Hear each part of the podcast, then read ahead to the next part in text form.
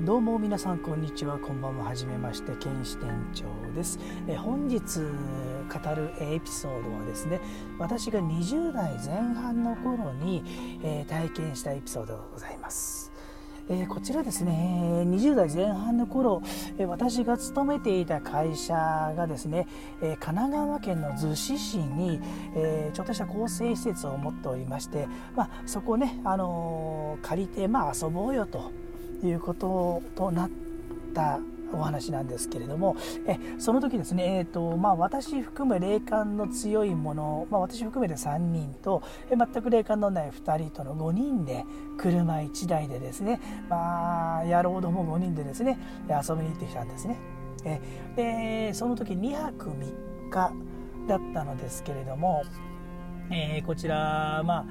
初日ですね、ま、迎えてその日の夜でしょうかね、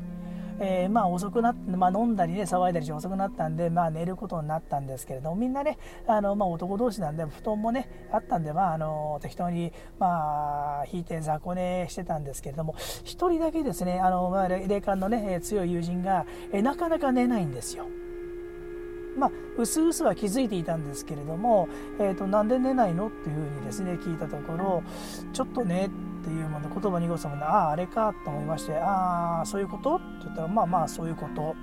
っていうことだったのでどんなのがいるのって聞いたらうん宙に浮いてる男っていうふうな話だったんでじゃあうまくあしらえるって話になりまして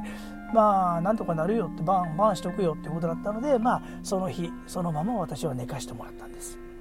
で翌日なんですけれども、えー、食事をですね、まあ、あの男なんで料理なんか作るわけはないので、えー、外にね、えー、朝からやってる食堂があったのでそこで食事をしてで、え外に出てですねちょっと散歩しようよと言った時ですね、え友人の一人がこっちに行こうと、まあえ指さした方向。そして私は逆にですねえそのことは逆の方向じゃないんですけれども、えーとまあ、まあ、角度で言うんだったら90度、うん、あの別な方向を指してこっちに行こうと言ったところ、まあ、その昨日の、えー、霊感の強い友達ともう一人、まあ、あの霊感の強い友達がもう一人ね友人がですね一人一人喋りながらあ県の行くところへ行こうぜってなったんですね。で、まあ、もう一人は、ね、不服そうだったんですけれども、えーとまあ後で聞いてみたところ「どうしたの?」って「何かあった?」って聞いてみたらですね、えー、そっちの方向非常に、まあ、最初のね霊感の友達が言ったも非常に悪い方向だったと。ああじゃあ自分の言った方向のまでよかったの？それはうんそっちの方が全然正しい方向だったからと。いうことで、え終わったんですけれどもよくよく調べてみたらですね、えそっちの方角まあ意識してか知らずかわからないんですけれども小坪トンネルの方角に、あの、まあ、向いてたんですねその霊感のない友人が指さした方向そっち行こうぜと言ったのが。まあ、あの小坪トンネルねあのいろいろ問題があるので出るということでね神奈川県警のお墨付きみたいなんですけれども、